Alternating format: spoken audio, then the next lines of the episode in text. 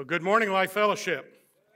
Got to tell you, that last song, The Blood of Jesus Speaks for Me. I got so taken up in that, I almost forgot I had to come up to preach. What a powerful song. Those words were amazing. I hope as you worship, you're kind of digging into theology. And that's, that's one of the important things about, you know, I love this about Jason. When we're singing the songs, they get a theological check before they go through because, believe it or not, everything you hear on K Love is not necessarily doctrinally sound. And but that song had some powerful truth in it, and uh, man, I can't wait till we sing that again. That and I can't even sing, but I enjoyed it. All right, so my name is Dan. I'm one of the teaching pastors here at Life. Welcome. We are so glad to see you. And I want to just pause here and say this: Thank you to the regular folks at Life Fellowship Church who come here faithfully in season and out of season, and not just on Easter and Mother's Day and Christmas. So, can I thank you all for your faithfulness? I want you to know you're an encouragement. I understand, you know, we have the big days, and those are thrilling. We had over 1,100 people. We were using Overflow. The music was over the top last week. I mean, it was just wonderful day and great celebration. But I also under, I like meat and potatoes all right? And I got to tell you, you guys are the meat and potatoes. You're the faithful ones, you're the givers, the servers, the folks that are here because your priorities are right every week of the year. Well, I can't say that because my priorities aren't even wait, wait, uh, right every week of the year, but you know what I'm saying.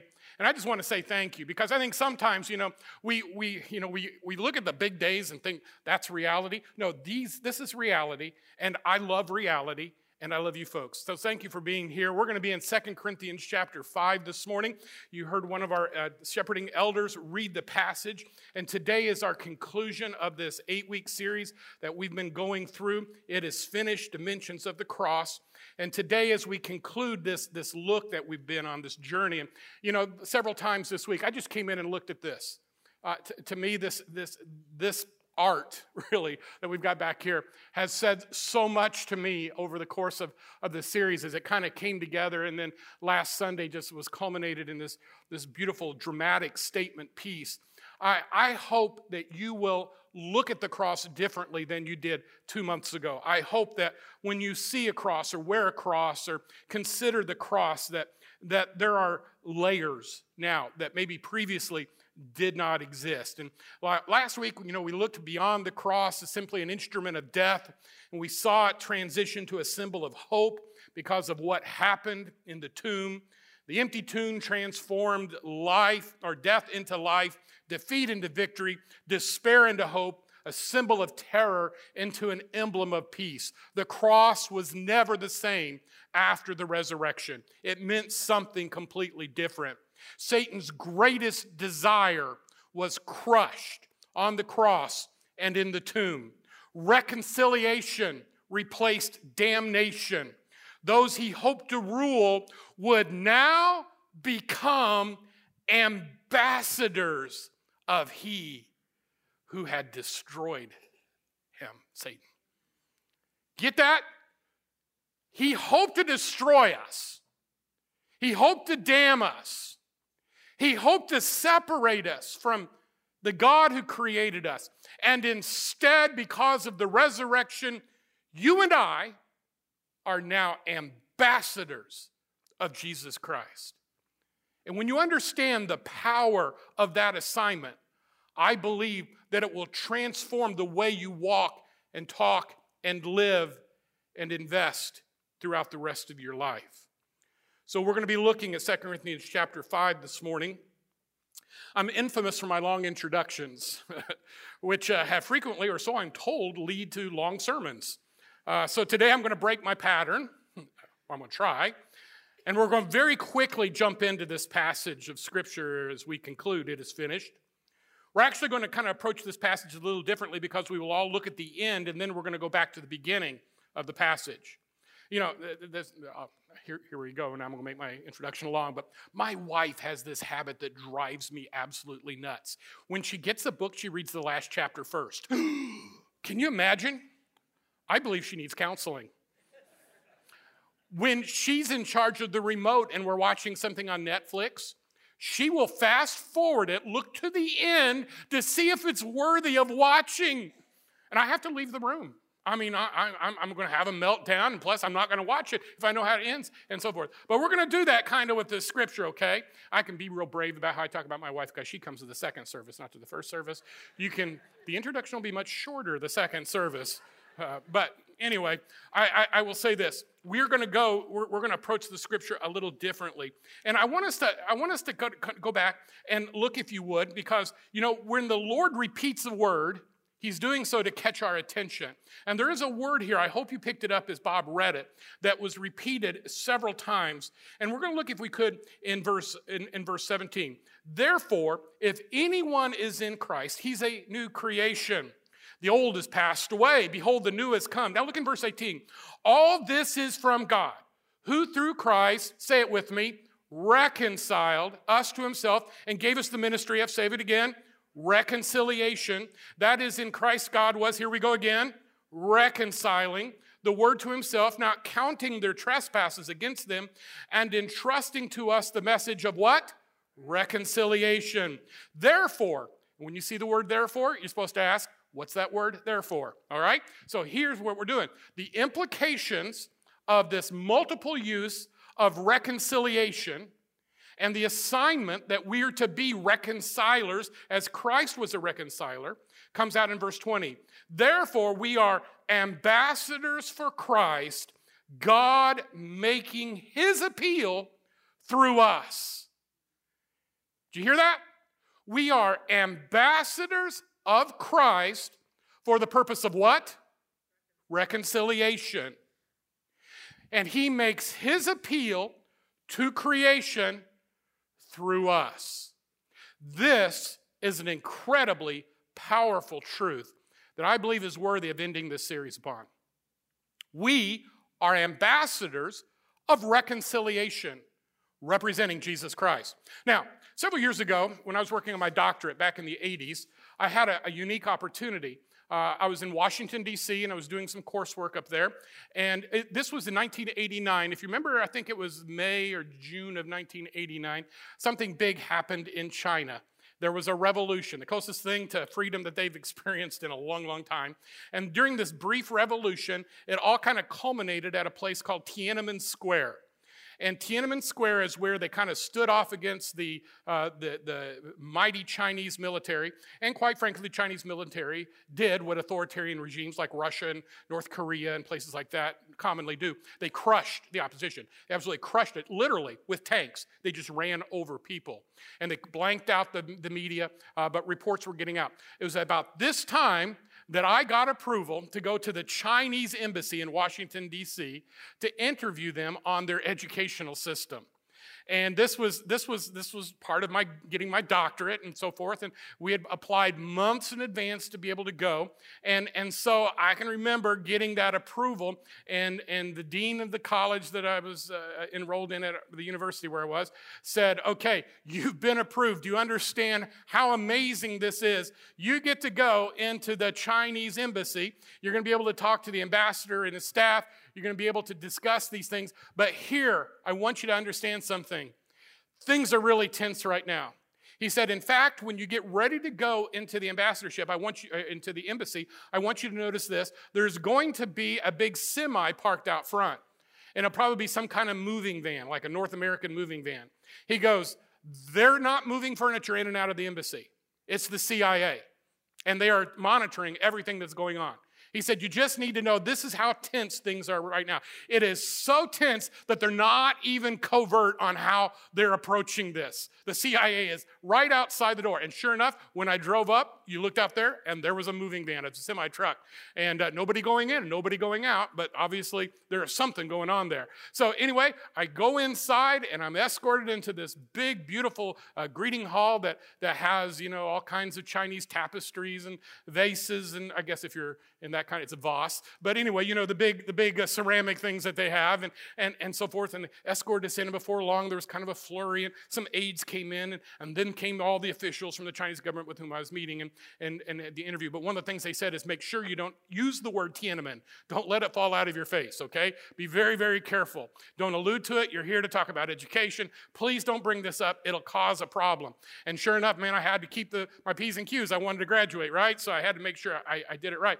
But when, when I met the ambassador and I met what was, you know, the, the team that was there, I, and you know, and I'm not a fan of Chinese except for Chinese food, all right? So I'm, I, I, I'm there kind of in a, in a tense situation. And immediately as I went there, the people were so warm. Can we have, can, would you like some tea? And, and, and they said, What questions do you have? And they sat me down, and everything was just like, and, and outside, there's people spying on them. There's people dying in the streets. There's machine guns. Uh, there's heightened awareness. And, and yet, when I'm sitting across from the ambassador, those things moved away. And at that moment, he was doing his best to represent his government in a way that was pleasing and positive and encouraging and helpful and so forth. And even in the why? Because that's what ambassadors do. Ambassadors go about the work of reconciliation. Why would they even meet with me? Because they knew that they had a PR problem. They knew that there was issues going on between the countries that they needed to deal with. And they knew that every time they could win someone over, that that, that tension had the potential to turn into advocacy. And the relationship could be improved. Now, there's not a lot of similarities between what we do for Christ and what the Chinese ambassador did for, for um, the president of China at that time. I can't remember his name. But I will say this there are some characteristics ambassadors I think that we need to know. Number one, they're appointed. They're appointed by the president. Every four or eight years, when a new president comes into office, all the ambassadors shift. And it is the prerogative of the new president to appoint who represents him and his administration, and by default, the government of the United States. They're appointed. Number two, they represent the state or the kingdom. They, they, represent, they, they represent the country that sent them, but more importantly, they represent the president that sent them, or the king, or whoever the chief official is in that country. It is a diplomatic policy that they speak for the person in charge. The third thing is this they're protected and covered by that state or kingdom. It is such that when I walked from the sidewalk through the gates into the Chinese embassy, it was legally as if I walked into the country of China. And if you do that in a foreign country and you go to the American embassy, maybe you lose your passport or maybe you've got some questions about something, and you could be in, in Italy or you could be in, in, in South Africa, wherever you're at, the moment that you walk from the sidewalk across the threshold of the gate into the compound, you are at that moment back on home soil. And so when you understand that, the protection, often you'll see United States Marines there. They bring the biggest and the baddest to protect, right? They got them there because why? They're defending U.S. territory, U.S. soil in, in, in, uh, in a legal sense. Number four, uh, they do not become citizens of the country where they serve. Just because you serve in another country, you do not become a citizen. In fact, you are by the most every definition, but by the, the clearest definition, you're a foreigner because you literally represent another country. When I go to another country, I'm not representing them other than just because, you know, I'm an American citizen, I carry an American passport or whatever, but I, am certainly not representing the guys in Washington. If so, they really don't want me doing that, okay? I'm going to be really bad at it. Uh, but no, if you are an ambassador, you do represent them, and you do not have to become a citizen of where you live. You are a foreigner in a strange land. Number five, they do not speak for themselves, but he who sent them. All right? They speak, they speak for the person who sent them. And that, in this case, for Americans, would be the United States president. Or in the case of, of when I was visiting Chinese, he was speaking for the Chinese government. He was speaking for the Central Committee, and he was speaking for the president of that committee. Number six, they're always on duty. They're always on duty. They cannot afford to forget that. That's why it's considered really poor form for a person to, um, uh, who's an ambassador, even on the ambassadorial staff, to, to have any kind of relationship with, with, with uh, the people of the nation that, uh, that they're, they're uh, visiting. And you say, why is that? Because relationships create complications. They have to remain at arm's length. They have to remain distance. And while they're there to serve, they're there to serve the king first. And while they're there to enjoy, because everybody likes to enjoy what they do, right? They're there to serve the king or the president or the prime minister, or whoever it is, first. They're always on duty 24 7, 365. And finally, they're servants not celebrities. They're servants, not celebrities. Uh, who arguably is our greatest ally in the United States? Uh, let's, or to the United States. I'm going to say Great Britain. All right. Who is the United States ambassador to Great Britain? Anybody know? Didn't think so. All right. Uh, what's another? What's an, what's an, another great? Canada. Canada is a great ally, right? So, who is the United States ambassador to, to Canada? Anybody know? I was afraid somebody was related to them and was going to shout it out, and this is going to wreck this illustration. But, but no, you don't know that. Why? You know why? Because they're servants, they're not celebrities. Now, I can tell you the names of the senators for the state of North Carolina. I can tell you the name of the president and the vice president. I can tell you the Speaker of the House and President of the Senate. I can tell you all kinds of people who are in authority and who represent us at several different levels who are, who are part of this. But most of us, unless you have some kind of personal relationship or, or something with them, you don't know the name of maybe even a single ambassador. You know, I could think of myself as pretty well read and halfway educated. I, I sat trying to think of the name. I can remember some former ambassador, Shirley Temple Black.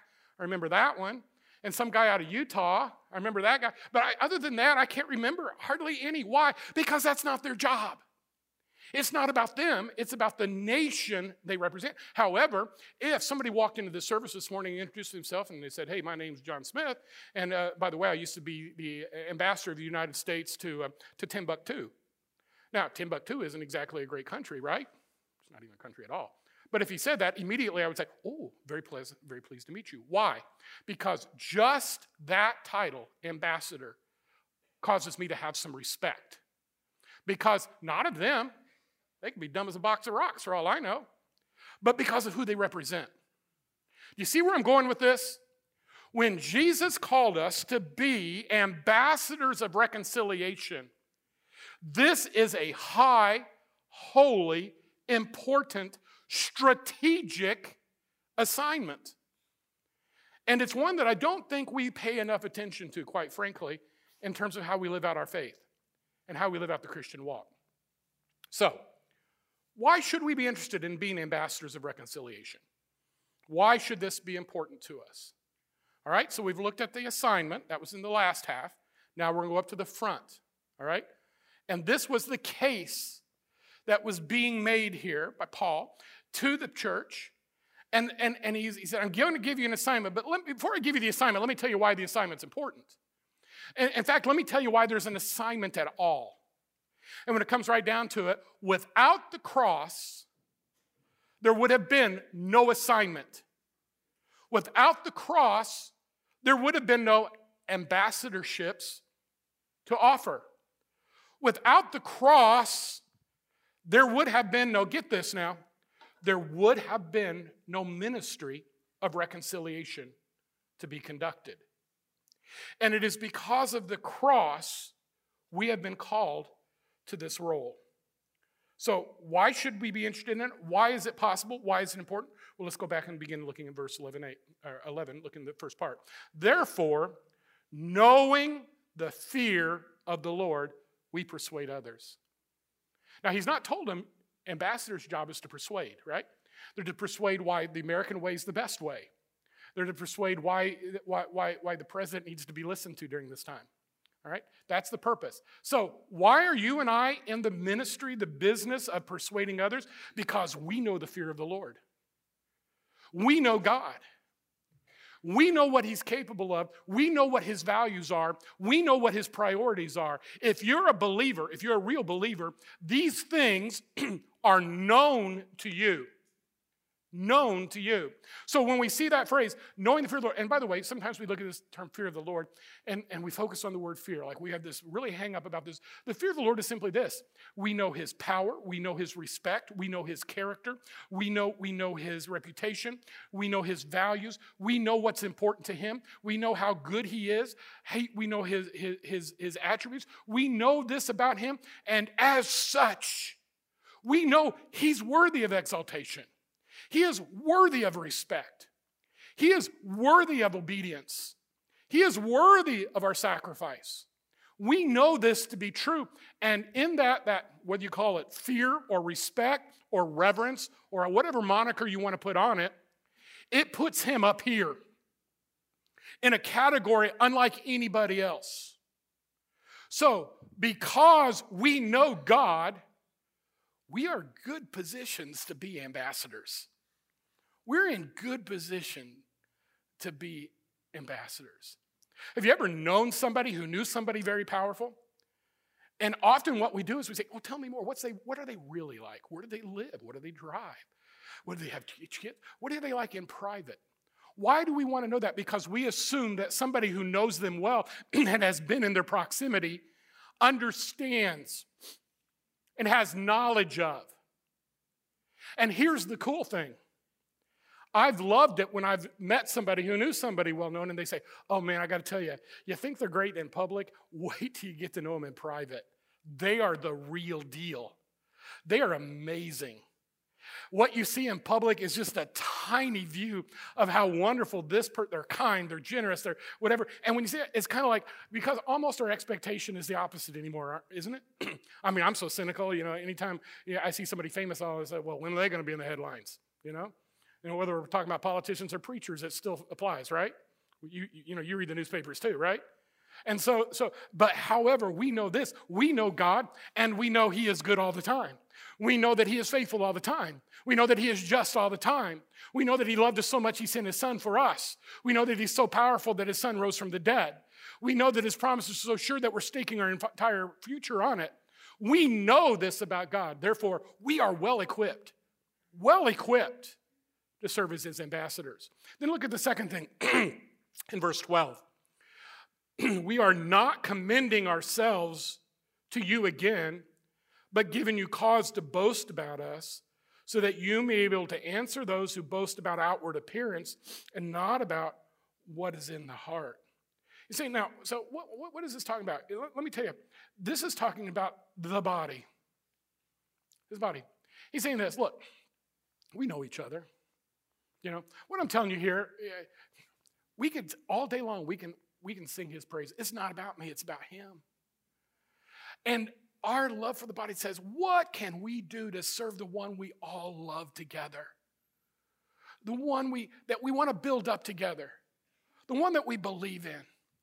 And folks, when we come together as a body to represent Christ, as the ambassadorship of Christ, it frightens Satan. It challenges the world. And so this isn't about, hey, look at me, but it's look at him. This isn't even about look at us, but look at him. But you understand when we get together and we assume our roles before Christ, that the world will be, can be, and should be rattled? It can be. And folks, that is our opportunity. And by the way, I got to tell you this I'm so excited right now, I can hardly sleep. I, I met with Mike Seffrin this week, who's, who's one of our shepherding elders, but he's, he's worked with our, our, our, uh, our finances for years. I just get off, I got off this month-long trip with, with, with uh, uh, Bob Williamson, and, and, and, and during that time, you know, we had a lot of downtime and travel time, and weird time that, you know, just, you know, we were waiting for stuff and buses are broken down. We're sitting out there watching turkeys and all kinds of weird things going on. And, and so we could talk about all these things. And we kept talking about the future of life and what life could do. And here's an opportunity that Life Fellowship could be involved in. And when I talk with Craig and our other elders, and, and but more than that, you know what? When I talk to you, when I talk to you. Got a text this morning from Dan and Linda Reppert, who were representing Life Fellowship this morning at Open Doors, where, where there's this, this, this, this huge conference going on for missions. And they're so excited and say, I met this person. This is going to be a great opportunity for the church. And this is going to be so cool that, you know, the church could do this and, and, and so forth. And, and we're having, we have a, a missions meeting to talk about some things that, that we picked up in India, had dinner Wednesday, or uh, Monday night with a group of businessmen are coming together. And, and we're going to present a challenge to the church to get involved in northern India in a state that's so dark that two weeks ago they closed a big church there and, and, and put locks on the doors and accused them of trying to convert people to Jesus. Well, yeah, that's what churches do. And they put locks on the door and put the pastor into prison. And you know what our response to that is? Let's double down and see how many people that we can pump in there. That's what the body of Christ does when we represent the King of Kings and Lord of Lords. The American ambassador does not stand before any president or any king and tremble. Why? Because he knows he serves the American president and the American people. And, ladies and gentlemen, it is time for the Church of Jesus Christ to gather in unity and to stand before the ambassadors of Satan and those who would oppose the gospel and stomp our feet and stand up tall and say, We will win. We will win. We will share the good news. The battle's already been won. We are going to give and we're going to sacrifice and we're going to serve and we're going to live righteously and we're going to pick ourselves up when we make mistakes and we're going to admit it when we sin and we're going to love on people who everybody else don't, doesn't look to and we're going to represent our King and our Lord until the day He calls us home. That's ambassadorship. That's ambassadorship. You say, well, do ambassadors ever pay a price? Ask the guy that a few years ago, and I can't remember what country it was, somebody help me, got dragged through the streets. Benghazi. What country was that? Ah, can't remember it. I hate it. I have a birthday this week. I'm going to blame it on that. All right. But the guy who was the ambassador, you know what they ended up doing? They dragged his body through the streets. Oh, yeah. Every once in a while, we got to be martyred. Every once in a while, we pay the price. And oh, yeah, the American government eventually takes care of those kind of things, often with a stream of jets or bombs and so forth. Uh, but you understand, being an ambassador is a risky job. You're on hostile territory. But you know what? We love each other and we support each other. And also, we love the downtrodden. We love the broken. We love the, we love the forgotten. And we love the people who are separated from Christ. And that calls us to represent the king correctly and rightly and proudly and bravely and sacrificially. And that brings us to verse 13. It's a cool verse. You kind of have to unpack this verse. but it says this For if we are beside ourselves, it is for God. If we are in our right mind, it is for you.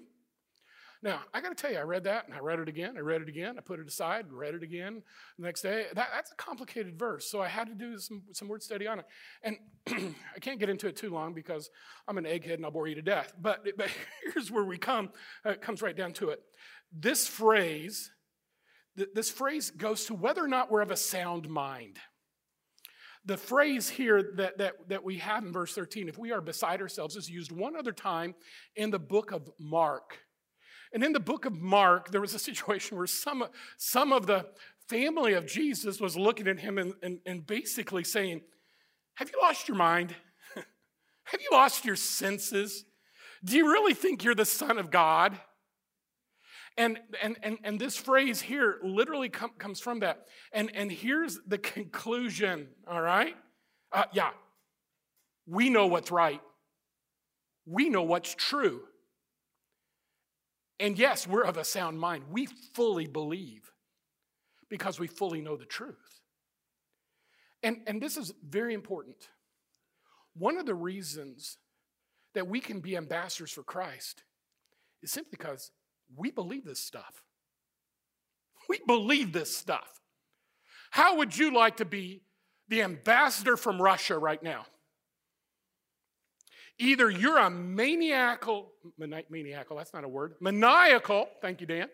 You are a maniacal, blind, evil, wicked, totalitarian fool, or you realize you're working for one right now if you're the ambassador to Russia.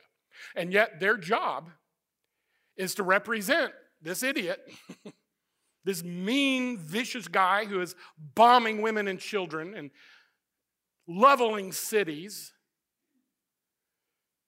with a smile on your face and confidence in your voice saying, This is just, this is right, it's okay. I, don't know how somebody like that can sleep at night, right? But here's our situation. We serve a good God, a benevolent God, a loving God, a God who died for us a God who is the difference between eternal life and eternal death, one who has all power and all knowledge and is present everywhere. Whew. Stop and think about this, folks. We got the easiest job in the world because we care about truth and we know the truth and we serve the truth. So, whether or not you reject the gospel is not on me, I got the truth. I represent the truth. He is the truth. So you can reject me if you want to, but bigger yet, you've got more problems, son. You are rejecting the truth. We are of sound mind. Oh, the world says we're crazy. We are of sound mind. We haven't lost our senses. We are of sound mind because ultimately we believe. We believe in God the Father. We believe in Jesus Christ. We believe in the Holy Spirit. We can go through the entire Apostles' Creed. And then we stand and declare it one more time we believe. And if you don't, you got to ask yourself, well, what do you believe? What do you believe? Because we care about the truth. That makes our ambassadorship even more important. Number four. Sorry, I got to rush. We're grateful to the Savior, is another reason. Looking for 14. For the love of Christ controls us, because we've concluded this that one has died for all, therefore all have died. Now stop and think about this. The love of Christ controls us. I, I actually like what the, what the, uh, the King James says there. It says constrains. The love of Christ constrains, it controls, it dominates, it holds authority over. That's what this word means. It is not the fear of hell that gives us authority this morning. Is hell real? Yes. Am I afraid of it? You bet. But that's not what keeps me in the ambassador's office. That's not what makes me want to serve him. You say, well, is it riches? No. I don't have riches here, and I don't even, I won't even care about riches there. It's not riches that motivates me. Well, well, well, well, is it because you want your self esteem pumped up? Have you been a Christian in today's world? Not exactly good for your self esteem at times. Sometimes it feels like you're on an island. Sometimes you will suffer for the name of Christ. So, so what is it? Oh, you know what it is? He loves me, and I love him. He loved me enough to die for me. Nobody else has, nobody has even come close to loving me like that. My wife loves me. She has to, stick, stick with me for 38 years. And I believe, you know, there's not anything you can say to me that make me question whether or not my wife loves me. It just, you know, there's just nothing you can say. I'm as confident in that. But as sure as I am, my wife loves me. I'm a thousand times more sure God loves me. The things He has done, the things He has done to ensure that I have eternal life and I can be with Him. Wow. You want me to be an ambassador, Lord? How honored that you've asked me and found me worthy, not because of me, but because of what you've done in me. It would be my pleasure. I would love to serve as your representative. Which brings me to the next thing is if you love him, you want to live for him. Look in verse 15. He died for all, that those who live might no longer live for themselves, but for him who for their sake died and was raised. You see, love is never the stopping point. Love is the road that we travel down. Love is the lubrication. Love is the sense of mission. Love is the motivation and living my life for Him is a natural expression, a natural consequence of our love for Christ. I'm at that stage in life where I'm planning my estate. Got that little wake up call about 15 months ago, 16 months ago, and realized, well, you ain't gonna live forever, right? So I've been working on it. It's taken me about a year and a half to get it done. And I got to tell you, some people look at that and they say, oh, that's really, uh, that's morbid. I've had the best time. I really have. I've enjoyed it. And you know why? Because I want what God has given me here to live longer than me. And so, as I plan my estate and look at my insurance and different things and so forth, and talk to attorneys, whatever, I have found a way to bless my children, my grandchildren, but I have found a way to Blessed Life Fellowship Church and my missionary team in Cuba. And these people that have poured their lives into me, their ministries, and these people that I poured my life into them, and I want them to continue. And I found all these different ways. And and and you know, we all die. But at some point we stop and say, what do you want to leave behind? You know what you want to leave behind? Something that'll bless the ones you love. That you love. And if you love the Lord's work, today, tomorrow, and forever ought to be about how can I live for Him? How can I make a difference? What do I leave behind? What is going to be my legacy? What are they going to write on my tombstone? What are they going to remember about me? Is it going to be what I possessed? Or is it going to be about what possessed me? And I really want it to be the latter. And then finally, looking if you would in verse 18. We serve him because it was directed by Christ. All this is from God, who through Christ reconciled to us himself and gave us the ministry of reconciliation. He wanted us to be his representative. It is ordered and directed by Christ. And I missed number six. I'm going to go back to number six. Sorry, folks. Number six is because we care about non believers. Because we care about non believers. If you look in verse 16, verse 17, for now on, therefore, regard no one according to the flesh, even though we once regarded Christ according to the flesh. We regard him thus no longer. He's not living here, he's in heaven. He's a spirit now. Therefore, if anyone is in Christ, he's a new creation. The old one has passed away. Behold, the new has come. We look at each other and we see him in the flesh, but you remember this? That's not what is dealt with forever. That body, that tent, gets eventually put off, buried, burned, or something. But that there's something that lives forever. And folks, we care about that. We know where believers go, but there's still a message that needs to be delivered to non believers. And when you care about non believers, you want them to understand the hope that is in Christ. You want them to understand that. Years ago, I went to Albania right after communism fell. There was an ambassador there, but there was very little staff. There were very few people there. The building was one that they just basically commandeered and bought real quick and set up. There was poor security and all kinds of things that was going on there. And I had the opportunity to interact with the embassy quite a bit because, again, we were so early there and we were involved in a lot of, of, of, of work rescuing orphans and, and, and so forth. Uh, but but the, the, the thing about it, the thing that, that remembered is we were there because we cared.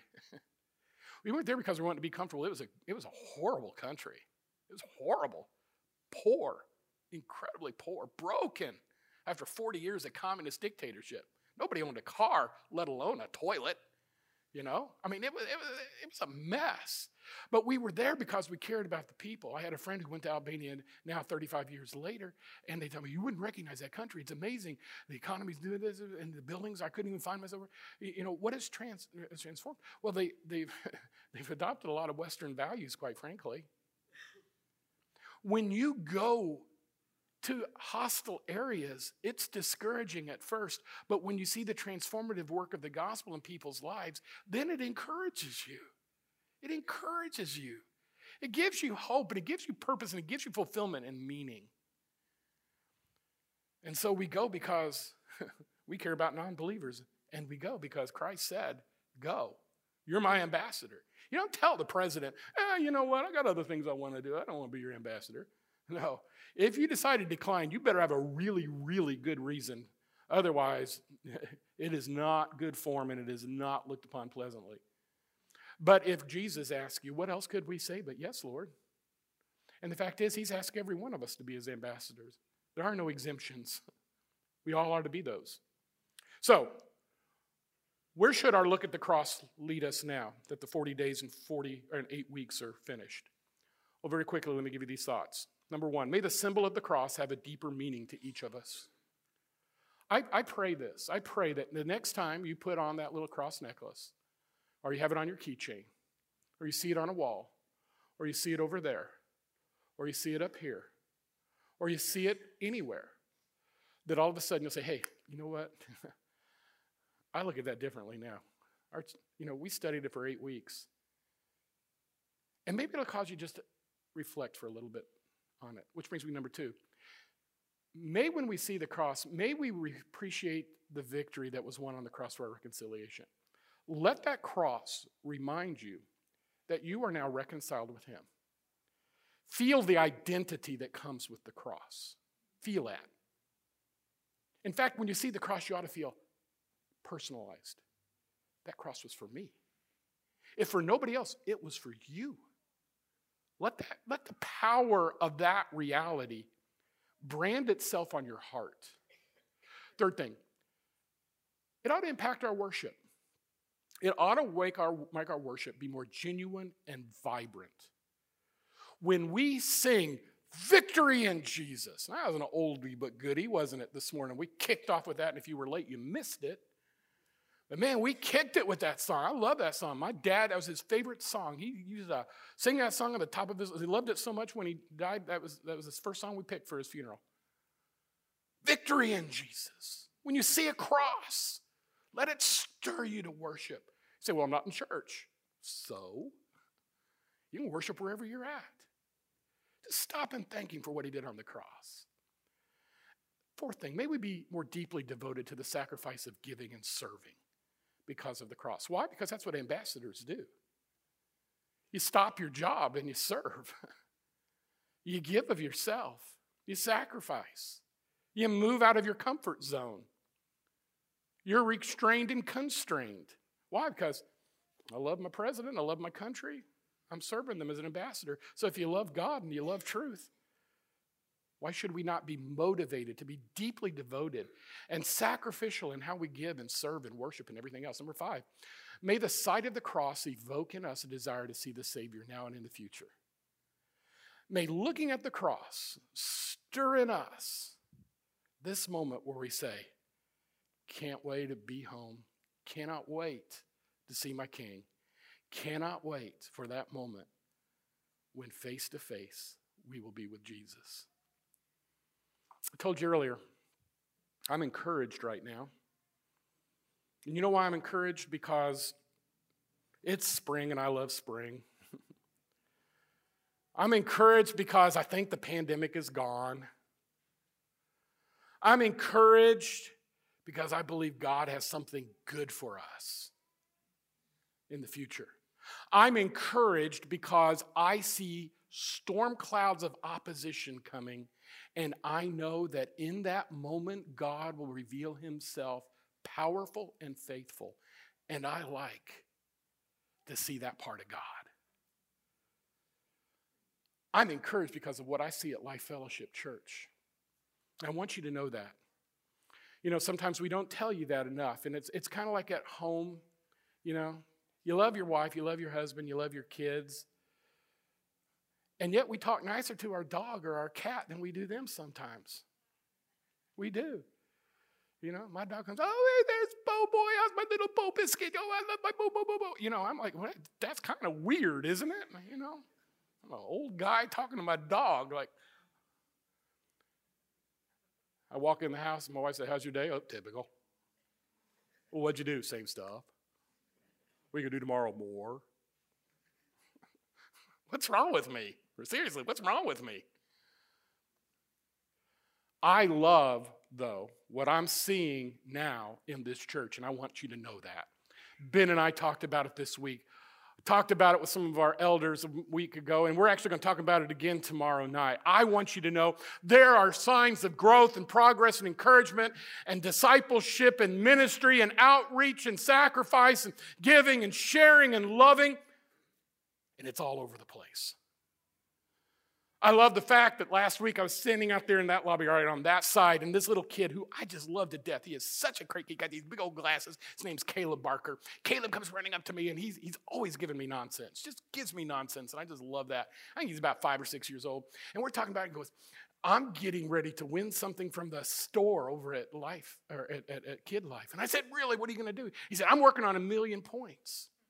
I said, What are you going to do when you get a million points? He said, I get a $100 gift card. And I said, That's a lot of money. And I said, What are you going to do with that $100 gift card? And he said, I'm going to give it away. Well, I said, How come you're going to give it away? And he said, Because, and here's the story There's another guy in kid life whose name is Nathan Moraes.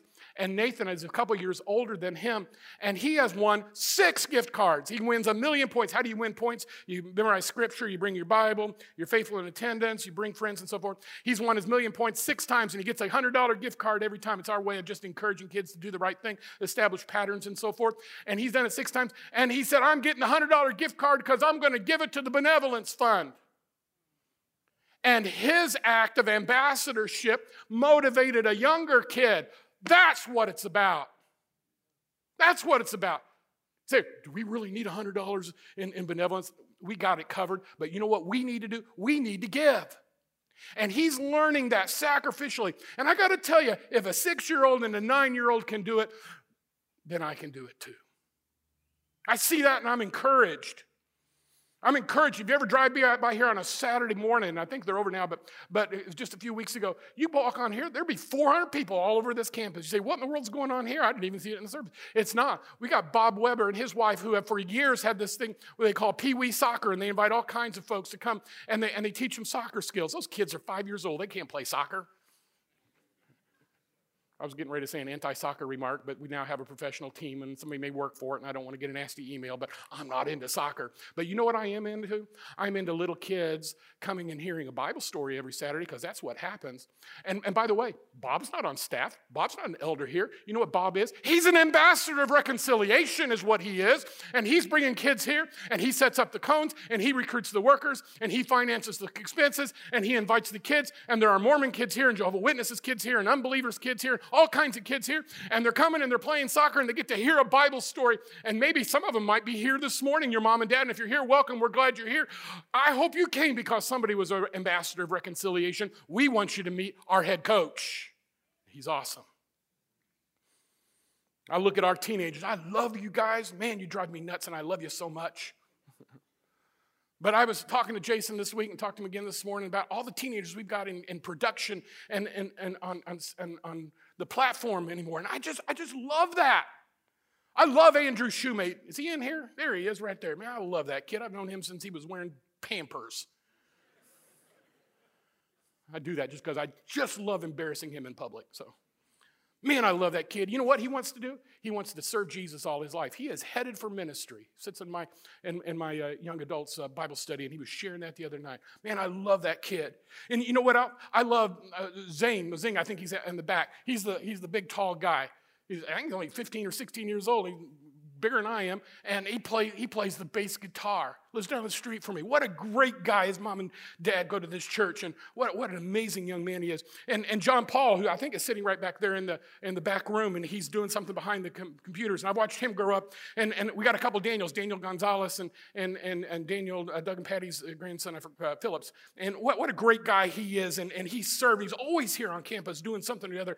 We got Peyton, who's up here with her, her big old boot singing, but, you know, that's, that's all right. I'm glad. And she broke it playing soccer or something, or whatever. I love Peyton. And, and man, I can just go name after name after name after name of all the young people we've got that are serving Jesus. And I say, they're ambassadors already. Would to God I was that kind of ambassador when I was their age. And yet we've got a mighty flock emerging in this church. Man, I'll tell you somebody else I love. I love Jared and Grace Grenfield. Jared and Grace, they serve on this team and so forth. And uh, a couple years ago, I tried to start a life group and it, it was way too broad and so forth. So they took the top half of it and now their life group's bigger than my life group. And they got all the older singles in it. And then you know what? The other night after we did our walk through the, uh, through the garden uh, thing, they all gathered out here on the field and they had their guitars and they were singing. And there was a whole big bunch of them. And they're just worshiping and praising the Lord. You know why?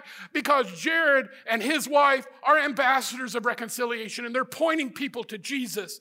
And then, and then, then I look at Mike and Jen Sefrin and, and the Kozlowskis and they've got the young adults. And about a year and a half, two years ago, I looked across and I realized we were missing 20 and 30 somethings in this church that our leadership leadership had kind of grown older, and we were missing that important age bracket. And I, and I, I look out and, and, and, and I said, What are we going to do? We started praying, and, and, and Jen and, and, and Mike stepped up and they took this group, and they started off with like five or six couples, and now they got over 30 young people who are young in their marriage and newly married or just almost nearly married and, and so forth. And they're meeting together and they hang out in the parking lot after church. And I watch them. We're out in the lobby and they watch them. And they're such fine young people. And why is that? Because they have leadership who are ambassadors of reconciliation. I look at Brad and Ed who are teaching Revelation every week in our Bible. And the people come in and they open their Bibles and they study one of the hardest books of the Bible so faithfully.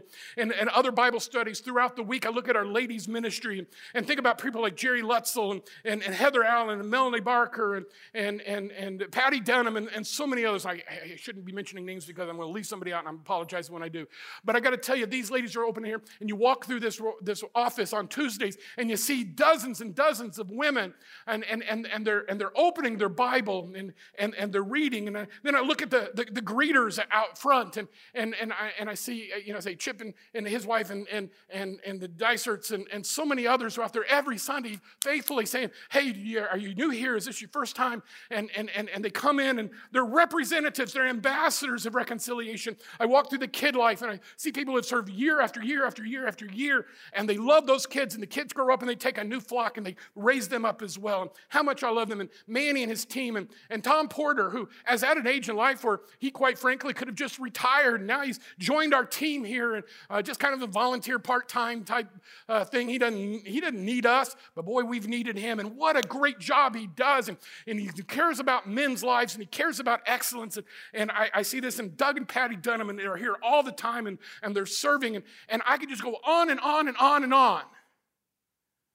This room's filled with ambassadors, filled with ambassadors. And the best is yet to come. This cross calls us to the ministry of reconciliation. Aren't you glad to be part of America, the strongest nation in the world? Yeah, kinda. Kinda. I mean, I'd rather be that than some other country, right? But aren't you glad to be a part of the kingdom of God?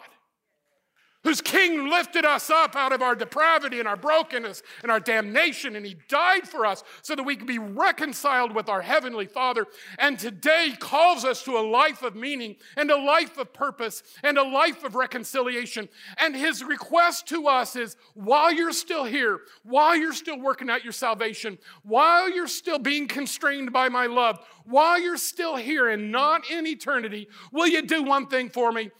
Will you represent me well? In the job of reconciliation.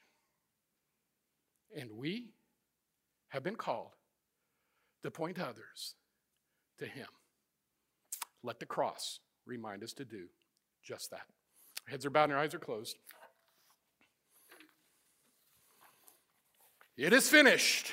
The work on the cross and this sermon series and this last sermon. So, what are you going to do? How about being an ambassador?